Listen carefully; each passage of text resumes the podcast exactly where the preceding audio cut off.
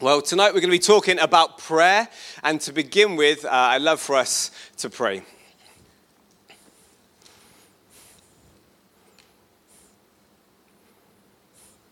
Our Father, who art in heaven, hang on one sec, just got to turn my notifications off. It's going to get annoying. What is that again? Oh, Liverpool did win. Oh, great. Sorry, one sec. Sorry if that ruined it for anyone who was waiting to watch match today. Hang on one sec. Sorry, start again. Our Father who art in heaven, hallowed be thy name. Your kingdom come. Kingdom. Hmm. Do you know I was thinking the other day? If Scotland leave the UK, it's going to be really weird, the like UK flag not having blue. Like, can you just imagine it without the blue? Like, it just doesn't make sense. I mean, the, the whole UK Brexit, all that thing, and then Harry and Meghan. I mean, what is going on there? Like that is, I mean, talk about family dramas. I mean, your family drama on every newspaper. Sorry, for, uh, anyway, but anyway, just interesting. What Scotland going to leave? Uh, who knows? So, any Scottish people out there? Let's have a chat after. But sorry, let's let's get on with it. Sorry. Your kingdom come. Your will be done. Your will be done. I remember praying that and a situation wanting to see God come and His will be done and asking God to sort the situation out. And to be honest, it, it didn't get better. I think, if anything, it got worse. So, praying your will be done, I, I'm not really sure if I necessarily want God's will done for my life. I mean, what is the point of praying if nothing gets better, eh? But anyway, you're in church, so you better keep praying. Your kingdom come. Your will be done on earth as it is in heaven. Give us this day our daily bread. All right, I can't pray that bit. It is 2020. I'm gluten free. I'm gluten free. Daily bread. It's all about quinoa in 2020. None of this bread stuff. Oh, that's bad for my skin. Anyway, give us this day our daily bread. And besides, if I want bread, I can just go to Morrison's. Why do I need to pray for bread? That seems a little bit crazy. But anyway, give us this day our daily bread. And forgive us our sin, trespass, sins, trespasses, as we forgive those who trespass against us. And lead us not into temptation, but Oh, well, that's gone on a while. We better skip this little bit and get onto the bit on prayer. All right. Uh, amen. Amen. Amen. Thanks, June. Prayer. Prayer. What does prayer look like in 2020? A new decade? A new year?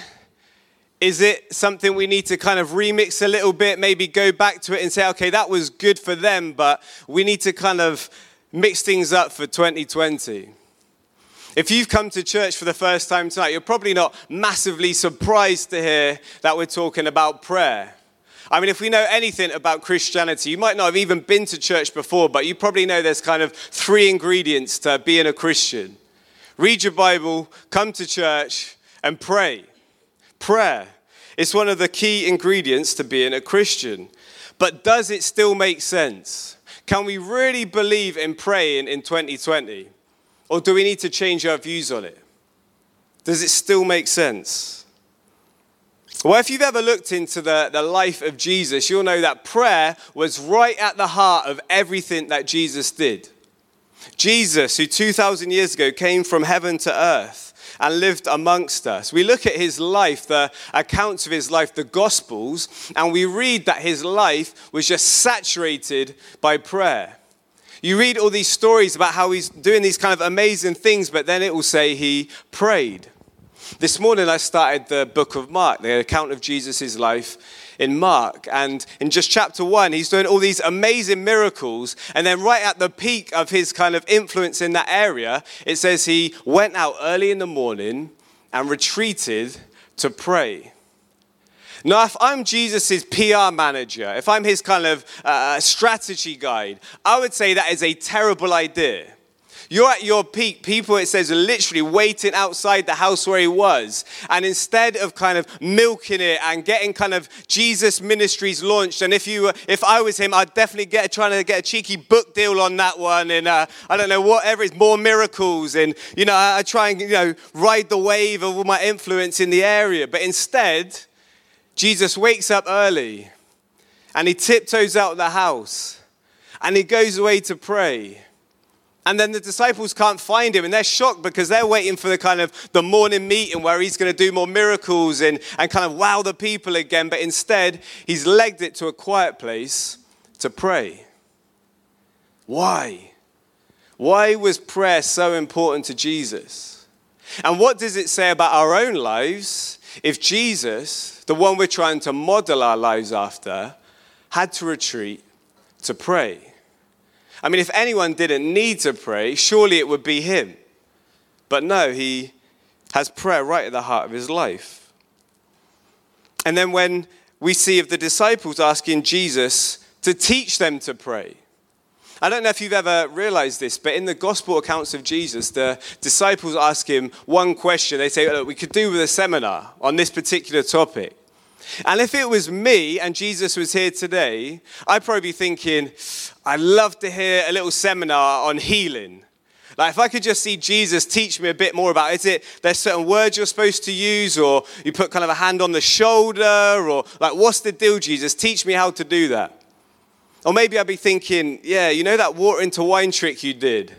That would be great to know. Like, what, what's the secret there, Jesus? Teach me to turn water into wine. People will love me at parties. Come on, Jesus, teach me that one.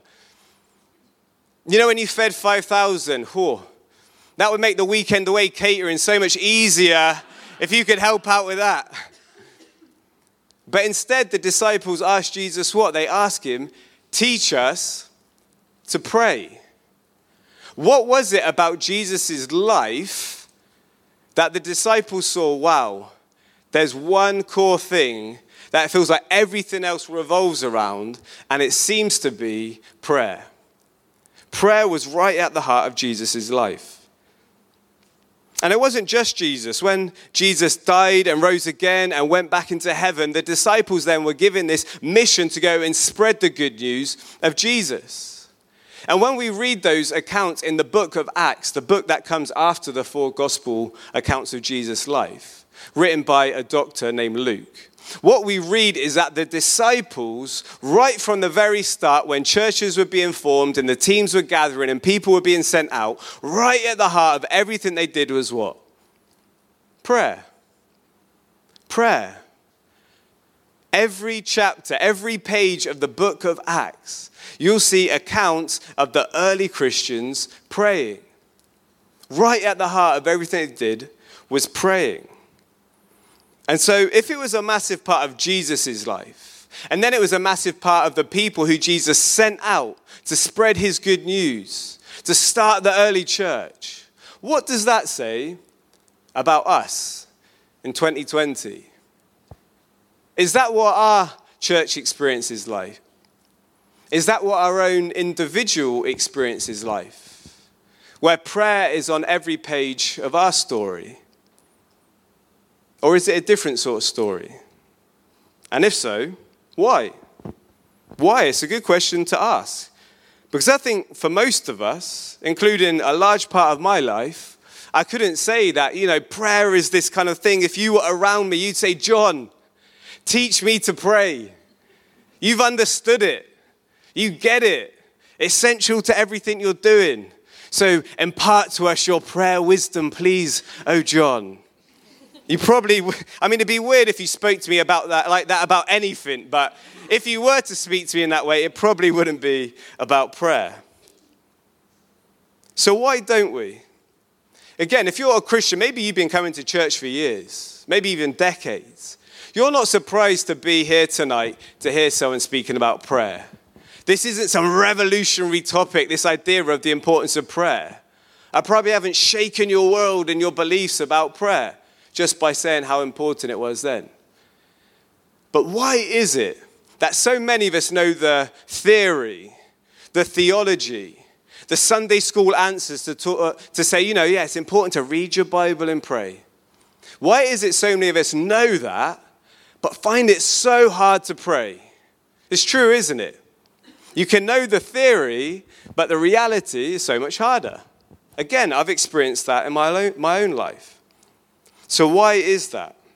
Why do we find it so hard to pray? Well, I think there's three key things. I think one, we can be distracted. Two, we can be disappointed. And three, we don't always know how. So let's take a look at those three things. First of all, we're distracted. I think many of us want to pray, but other things just get in the way. You know what I mean? You're busy, you think, tomorrow morning I'm going to get up, I'm going to spend some time praying. But then the night before, it's just, you know, it's a late one, you're hanging out with your friends, and, you know, you're thinking about setting your alarm. You know, well, if I get up at my planned time to pray, then I'm only going to get six hours and 45 minutes of sleep, so I'll do it tomorrow, tomorrow, tomorrow. I've been there. I'm sure some of you have too.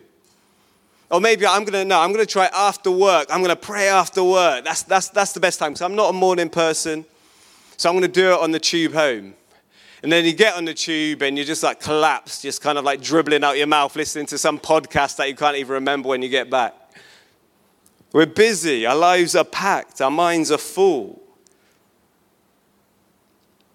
There's also the thing of our attention. Our attention is divided. I don't know if you've ever heard of the phrase attention economy something that's getting discussed a bit more and more as it's becoming prevalent about the impact this is having on our society.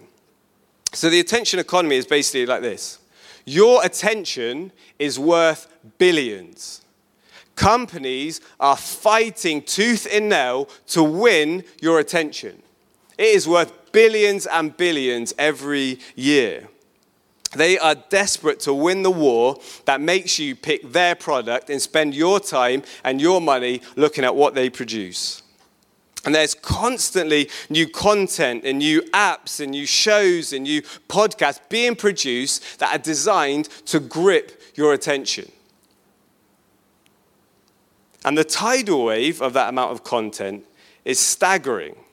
In fact, there's a new form of anxiety now which people are increasingly experiencing, which is the anxiety of feeling like you can't keep up with all the content. You ever had that feeling where someone's like, Oh, have you seen the new series of, of Stranger Things? And you're like, Ah, I really want to watch it, but I've still got that series to get through first. And then I'm trying to finish that book someone gave me. And, and then I've been listening to that podcast. And, and then you don't get to that before the next thing comes out. And there's this anxiety have never been able to keep up. And it's staggering the amount of content. So every minute, in the last minute on, in YouTube uploads alone, in the last 60 seconds, 24,000 minutes of video were uploaded to YouTube. In the last minute, 24,000 minutes of video were uploaded. And that's every minute of every day.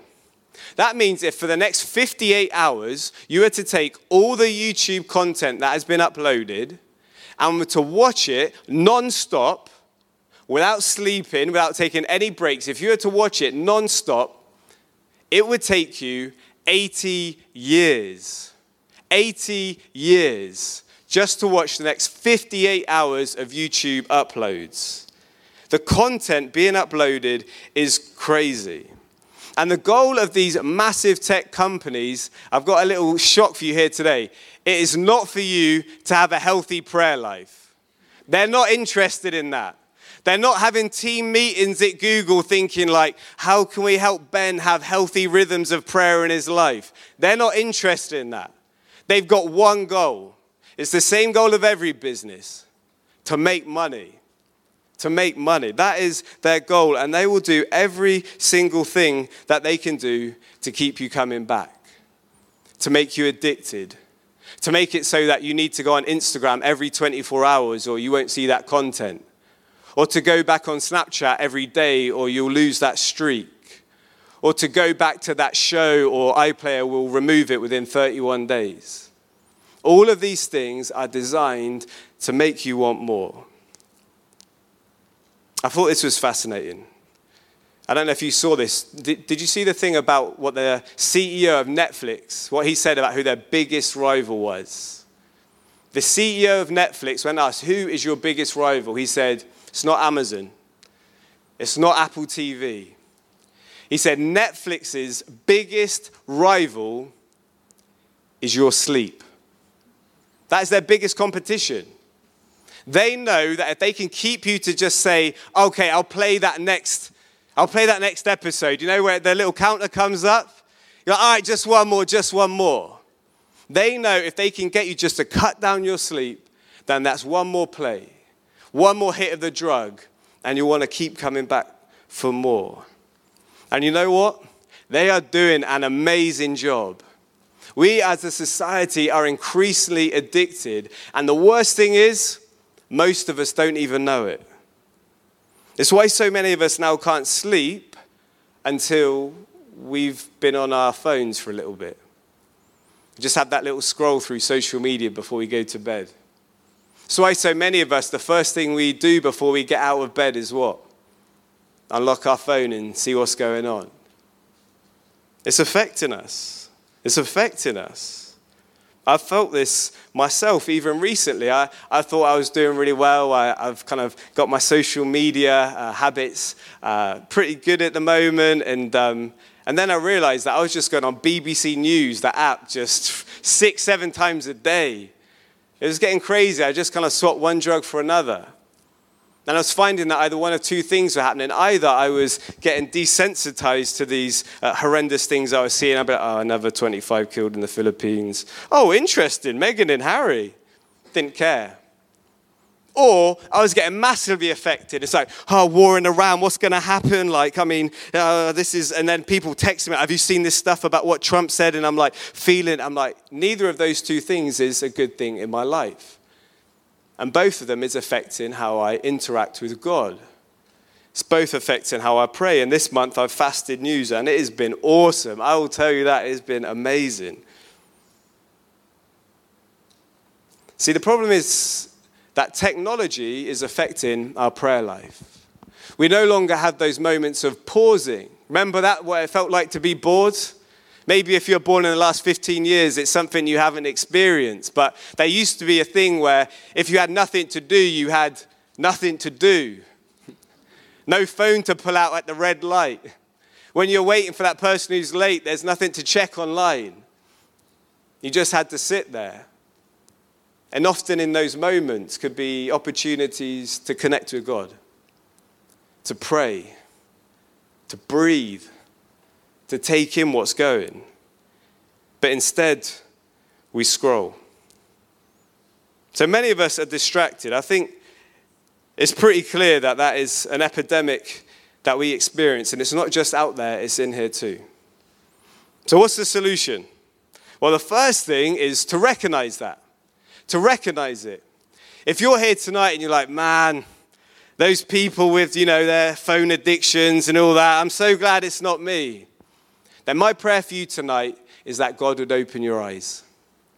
Each and every one of us needs to take a moment to recognize we are being massively affected by the influences, by the voices, by the entertainment industry and technology companies that so desperately want to influence us. And God's aware of this. In fact, it's not a 2020 problem. Yes, it's probably worse than ever it's been before, but at the heart of humanity is a desire for more and more and more. In Proverbs 27 20, it says, Never satisfied are the eyes of man. Never satisfied are the eyes of men and women. We always want more. You know that feeling when you get to the end of a series, you're like, ah, I just wish there was more episodes. I feel empty inside. I've scrolled through every social media feed and I still don't feel like I can go to sleep because I feel empty. Never satisfied are the eyes of man. Our eyes are always searching for more. And in a book called Competing Spectacles, Tony Reinke explores this whole concept of how we're trying to constantly look to other things, but in our pursuit of Christ, we need to make sure that we fix our eyes upon Him. And I'll just give you a little insider uh, tip now. I think there's a picture of it on the board. If you, um, if you go onto christianaudio.com this month before the end of January, you can download the audiobook version of that for free. I did it last week. I listened to the whole book. It's about three hours long, completely free for this month only. And this book really explores the idea of how, as Christians, we need to really fix our gaze on the cross, the only spectacle that truly matters. And it helps us navigate through this 2020 world how we can look to Jesus in spite of all the distractions that try and take our eyes away from Him. It's important that we realize we have a choice in this. You don't have to be ruled by your phone. You don't have to be dominated by some massive tech industries in Silicon Valley. You have a choice. We can choose. But it starts when we take a moment to step back and honestly look at our lives. To say, okay, where am I in my walk with God? Have I got distracted in my pursuit of Him? And that's something we're going to do at the weekend away next weekend. We're going to take some extended quality time just to fix our eyes on God. I can't wait for it. It's going to be so good. A chance to unplug from our phones and plug in to our Creator. So, first, first of all, we're distracted. Secondly, I think that one of the reasons many of us don't pray is we're disappointed. We're disappointed. For many of us, we've prayed, we've asked for something, we've begged for something. We said, God, please, please do this thing. Please, please heal this person. Please stop that. God, please provide this opportunity, that dream job. Please, Lord, give me that role. God, please help me. God, I'm, I'm desperate to be married. God, I'm desperate to have kids. We've prayed those prayers, and it hasn't happened. It hasn't worked out as we thought. And we get disappointed. And we think, well, what's the point of even praying? Does it make any difference? And the first thing to say in response to that is that it's okay to be disappointed. It's okay. I think we have this myth in church that if you feel frustrated at God not answering a prayer, then you just need to kind of like put a smile on your face and, you know, just kind of go straight to quoting some verse about how good everything is. But we don't always feel like we have permission to say, I feel pretty hurt. It's a bit like that great song. I love this song, but there's a, a line in it that I always have mixed feelings singing. That song that says, You're never gonna let, never gonna let me down. And that's true, but it's also not. Because God will, at times, let us down. There'll be times where we would have desperately asked for something and we can't see any reason why God wouldn't give it. It doesn't happen. And we will feel let down. Now, yes, ultimately, God will never let us down. One day, we might know the answer to why He allowed something to happen. And in eternity, every tear will be wiped away. So, yes, God will fulfill every promise, every need will be eventually given. But in this life, it won't. We won't see the full extent of all of it. And the amazing thing is, God gives us permission to tell Him we're hurt. If you turn to the biggest book in the Bible, right in the heart of the Bible, in the center, the book of Psalms, it is filled with psalms, with songs, with poems, of, of cries out to God of, why did you let this happen? Why do you seem to be deaf to my cries? In fact, the number one type of psalm in the whole book of Psalms is lament, of people crying out and saying, Why, God? Why did you let this happen? And the awesome thing about that is it gives us permission to cry out to God and say, I don't understand. Now, in each of the Psalms, we do find another thing. We also find that at the end of their crying and sharing their disappointment with God, they come back to truth. They come back to truth, of God's goodness, of who He is.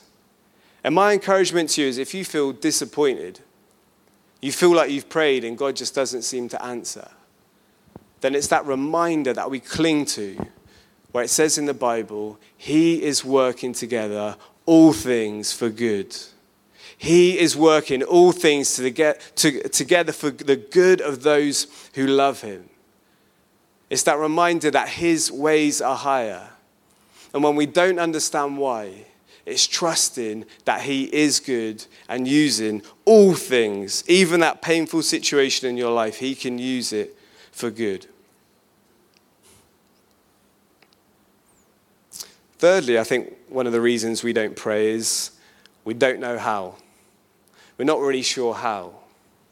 There's, uh, for some of us, that's because we're new to church and we're kind of exploring prayer. And you've had that moment where you're, you're in like a little prayer circle at your community and they're like, we're all going to go around and pray. And that is literally the worst thing anyone could ever say. The number of people have admitted to me, I hate praying in public. It freaks me out. We've literally had people here who, when we've said we're going to break into twos and threes after the meeting and pray together, multiple people who literally will sprint to the exit. Because prayer can be scary when you're not sure what you're doing, and especially around people you might not know that well. It can be a bit confusing. How do you pray? Maybe you've been in a seminar at college or something where they say we're going to do some prayer and there's just a time of meditation and it's like, that was kind of cool, but a bit weird, and I'm not sure if that's what Christians do. Or maybe you grew up in school where it was a Church of England school like mine, and prayer is just the like most boring, mundane, routine thing ever. And you're just like, if that's prayer, count me out. So, what does prayer look like? Well, thankfully, Jesus taught us. When Jesus was asked a question, Lord, Lord, teach us to pray, when he was encouraged to share that, he didn't stay silent. He gave us the answer. And the Lord's Prayer, as it's now known to us, is a great prayer. You can pray on its own. But more than just being a prayer to recite and recite and recite over and over, it more gives us the ingredients for what prayer looks like a structure to follow that can help us when we pray. So let's have a little look through it. And it can be found in a couple different places. It can be found in Luke chapter 11, 2 to 4, and in Matthew 6, 9 to 13. And there are different translations and different traditions about how they word it. So don't freak out if you're like, I've always said trespasses and it says sins. Like, what is going on? And I said die, and your version says your. Hey, it's all the same thing with just slightly different wrapping paper on it. So don't freak out. So we're going to go through Matthew 6, 9 to 13, the Lord's Prayer. And just as we go through this, I just want to ask you is this what your prayer life looks like? When you pray, does it have these sorts of ingredients in? So, first of all, our Father. Our Father.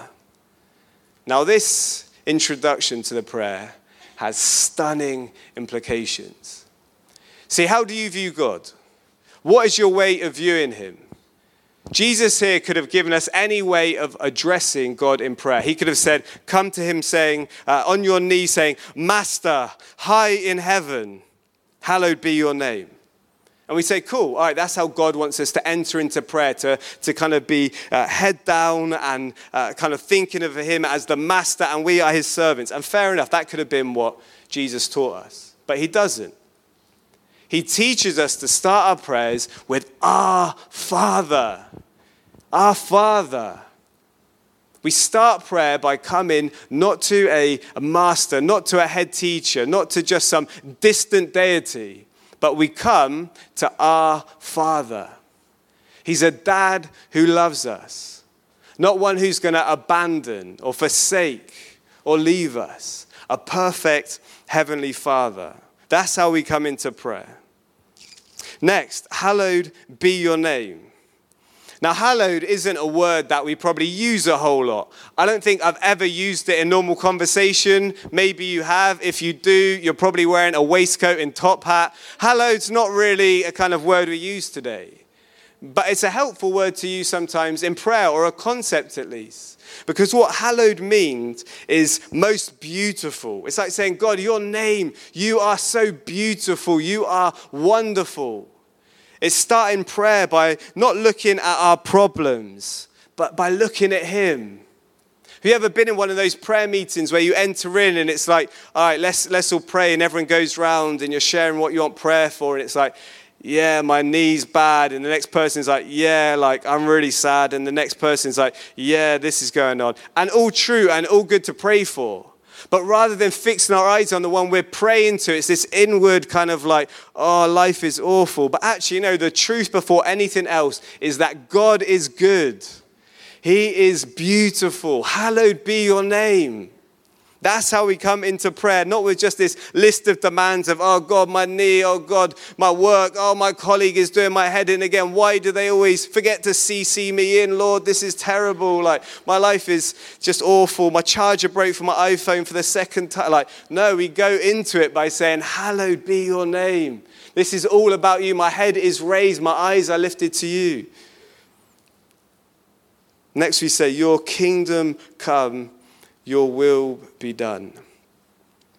Now, this is maybe one of the craziest parts of the Lord's Prayer. In fact, if you're someone who uh, doesn't really understand this or isn't willing for the answer, I just encourage you not to pray it. I'd encourage you not to, because God might answer it. This is probably one of the most uncomfortable things in your natural state you could ever pray. Why? because this one is all about laying down control. And we hate that. We hate laying down control. We want control. In fact, in so much of our uh, discourse we have as a society now, we talk about, I want freedom. I want the ability to choose my destiny, who I am, my identity. I choose it. Another way of saying that is, I want control. I want to be able to define my life in who I am, and I don't want anyone else telling me how to live or who I am. It's a control thing. And this prayer comes bang smack in the face of our cultural narrative. It's an upside down sort of prayer. Everything you're hearing, this goes bang smack in the face of everything our society says about what life is about. When we pray, Your kingdom come, Your will be done See, many of us pray this. We pray that line. You might have prayed it since you're in primary school. But what we really mean, if we're honest, is not thy kingdom come, thy will be done, but my kingdom come, my will be done. And God, if you could bless it, that would be awesome. Is that fair? Is that true? Is that God? Uh, I, I want to say, Thy kingdom come. I, I want to live for you, but as long as that involves me being healthy, as long as that involves me getting married, and ideally nice and young, I don't want to have to wait. And God, I, I'd love God to have children that are really well behaved and get good grades as well. That would be nice too good at sports and you know getting to good unis that I can boast about to my friends. And God, I love to be, I'm not going to say rich because that's not a Christian thing to do, but God, I love to own my own house.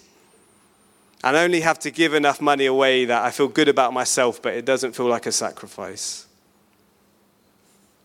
I love to serve at church, but only so much so that it's enjoyable. And if people keep calling me out of hours and yeah, God, just not that, please. Send the awkward people to someone else. Thank you, Lord. Hmm. See, we joke about that. We can laugh, and, um, but I know I've, I've definitely not wanted to submit every part of my life. Let's be honest. Do we really want to pray, Your kingdom come, Your will be done?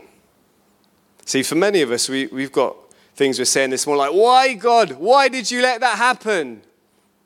And he's saying, Well, you've been praying for years, your will be done. And so I answered your prayer. See, God's plans don't always look like our plans. In fact, often they look very, very, very different. And the most freeing thing you can ever discover, most freeing thing you can ever experience, is not having complete control, but laying down control. Of saying, There is one who I know who made me, who loves me, and has my good at heart.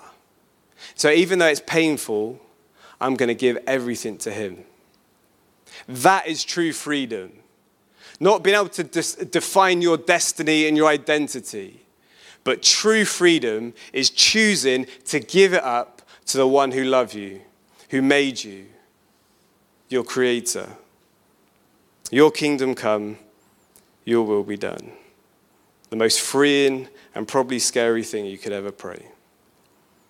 Give us this day our daily bread. Now, most of us, when we read that line, we're like, I can't really relate to that. Yes, there are the odd people, you know, in our community, which is great, where trying to get by day by day is a real struggle. And it's amazing as a community how we're able to support people in need. I love that. I love that we run a food bank here. I love it. But the reality is, for most of us, you're not waking up in the morning not knowing where your next meal is going to come from. And so, actually, one of these key ingredients to prayer can be missing from many of our lives. You can just pop to Greggs. You can just nip to Morrisons. In fact, you don't even have to leave your house anymore. Get the Tesco's delivery to come to your door. We don't need to ask for our daily bread. And perhaps that's one of the reasons why Jesus says one of the most kind of crazy verses that he, uh, in the Bible, one of those crazy things he ever said, which is it is easier for a camel to fit through the eye of a needle than a rich person to get into heaven. And we like to skip that verse, or we like to think it's talking about the person with the massive house on that street with all the massive houses. But we don't really think about how it could apply to our own lives because it's too uncomfortable. But the reality is, our dependency on God must be at the heart of our walking with Him. We must see that we need Him for our every breath, our every day, our everything. And this is seen all throughout the Bible. Solomon prayed for wisdom, Samson prayed for water. Joshua prayed for the sun to stand still so he could finish a battle. Daniel prayed for an interpretation to a dream. David prayed for forgiveness. Elijah prayed that it wouldn't rain. Paul prayed that the thorn in his flesh should be taken away. And fathers prayed that their daughters would get better. See, if it matters to you, it matters to God. We need to develop that dependency on Him that recognition that we can't do it without Him. Give us this day our daily bread. And forgive us our sins as we forgive those who sin against us. Now, again, a lot of us would probably prefer to leave this one out. Think about that person that does your head in. Forgiving them is not something that comes all that fun or all that naturally. But this is so powerful. In fact, I'm increasingly convinced that the number one things that make Christians stand out to the outside world is forgiveness. I'm regularly amongst people who are struggling with bitterness, who for years and years and years are unable to let things go. And as Christians, we can pray, Forgive us our sins as we forgive those who sin against us. Before Christmas, if you were here at the beginning of December, we watched a video of someone called Brandt Jean. And this was a guy who was in a courtroom, a true story from a few months ago, who was uh, given a statement to the woman who murdered his brother.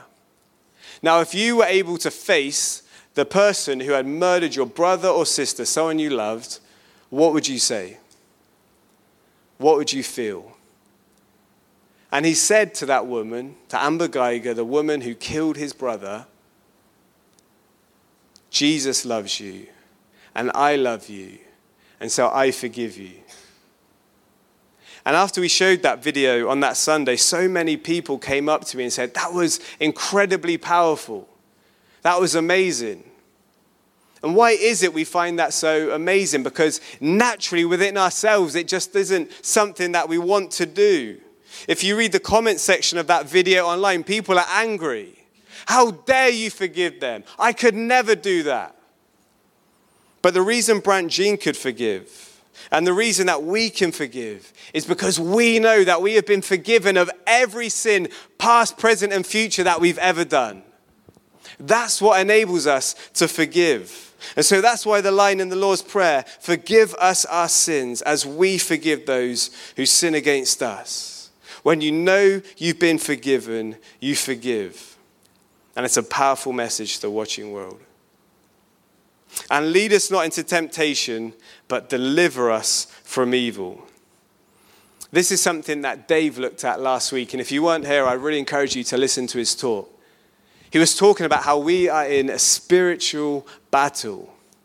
See, we might think that our, our, our, struggles in life are against that work colleague, or that family member, or that neighbor who won't let you have your extension, or the big tech, tech companies, or whatever it might be. But actually, our fight is not against flesh and blood or things of this world, but as it says in Ephesians 6:12, our fight is against the powers of this dark world and against the spiritual forces of evil in the heavenly realms. Now, if you're new to church, if you're new to faith, you could think that sounds crazy. That sounds like some weird voodoo, sort of like witchcraft sort of stuff. But no, the reality is, behind what we can see, touch, and feel, there is a spiritual battle going on for your life. The devil hates with a passion that you are in church tonight. The devil detests when you spend a moment to pray. The devil loves it when you switch off to God and switch on to Facebook. He loves it. It's a battle. It's a battle. And this prayer, lead us not into temptation, but deliver us from evil, recognizes that we need God. We are weak, but in Him we're strong. Lead us not into temptation, but deliver us from evil. Now, this is an invitation. Tonight, the message isn't if you're a good Christian, you should pray. You better pray more. In fact, next week, I want you to record all of your prayer hours and submit it to me, and then we're going to put it on the board and shame the worst prayers at New Community Church. That's not what this is about. This isn't about, come on, like psh, whipping you on the back, work harder, pray harder. No, no, no. I've been in those prayer sermons before. For me, they last about three days before I feel bad about how terrible I am at praying, and it never lasts if you're going to grow in prayer, if we as a church are going to grow in prayer, it has to come from the heart. It has to come from the heart. If you're here tonight, just like this has literally been one of the, the most kind of disengaging talks I've ever heard. Now, some of that might have been because I haven't done a very good job, and that's fair enough. But some of it might be because your heart is far from God. That may well be it. Now, it might not look like, well, you know, I, I kind of am angry at God or anything like that. But for me, speaking honestly, in recent times, what it's looked like is I've just kind of got a bit numb to things. I've just kind of gone through the motions. And, uh, my phone has taken too big a, a place in my life. And uh, if my heart is going to be warm to God again, I've got to make some changes because I want to love Him and beating myself up every day, I, I forget to pray or I'm too busy or whatever isn't going to do it. It's falling in love with Him again. And maybe you're here tonight and you're like, I've never been in love with God, or that just sounds a bit random. Well, tonight, you can know what it means to have a relationship with a God of the universe, your Father who made you. You not, might not have been planning that for today, for 2020, for your life. But tonight, God is giving you an invitation to come to know Him. The greatest decision you'll ever make is to accept that invitation. And you can do that today. It's not about just getting your life in order and stopping swearing and smoking and hanging out with certain people and then God will love you. No, it's about saying, God, I, I want to know you. I want to know you, Lord. That's the invitation tonight. And I think for some of us, actually, we, we do want to pray more. But actually, it's that our heart has got a bit cold, a bit distant. And there's an invitation to come back to Him tonight. Now, in a second, we're going to end and we're going to pray, and I'm just going to encourage you to open your heart to Him. But before we do, I, I just want one final encouragement. The Lord's Prayer starts with, Our Father. Our Father. It's a corporate thing we do together. It's important that we don't do this Christian life alone. Prayer together is so helpful. And so I just want to encourage you, as Catherine did during the notices, this week as we gather to pray, why not come along? If you've never been to a prayer meeting before, come along to one of the nights. Give it a go. I'll be there. I'll happily stand with you and pray with you and chat with you. And if you're like, this is the weirdest thing I've ever been to, we can laugh about it together. It will be all good. Come along to the week of prayer.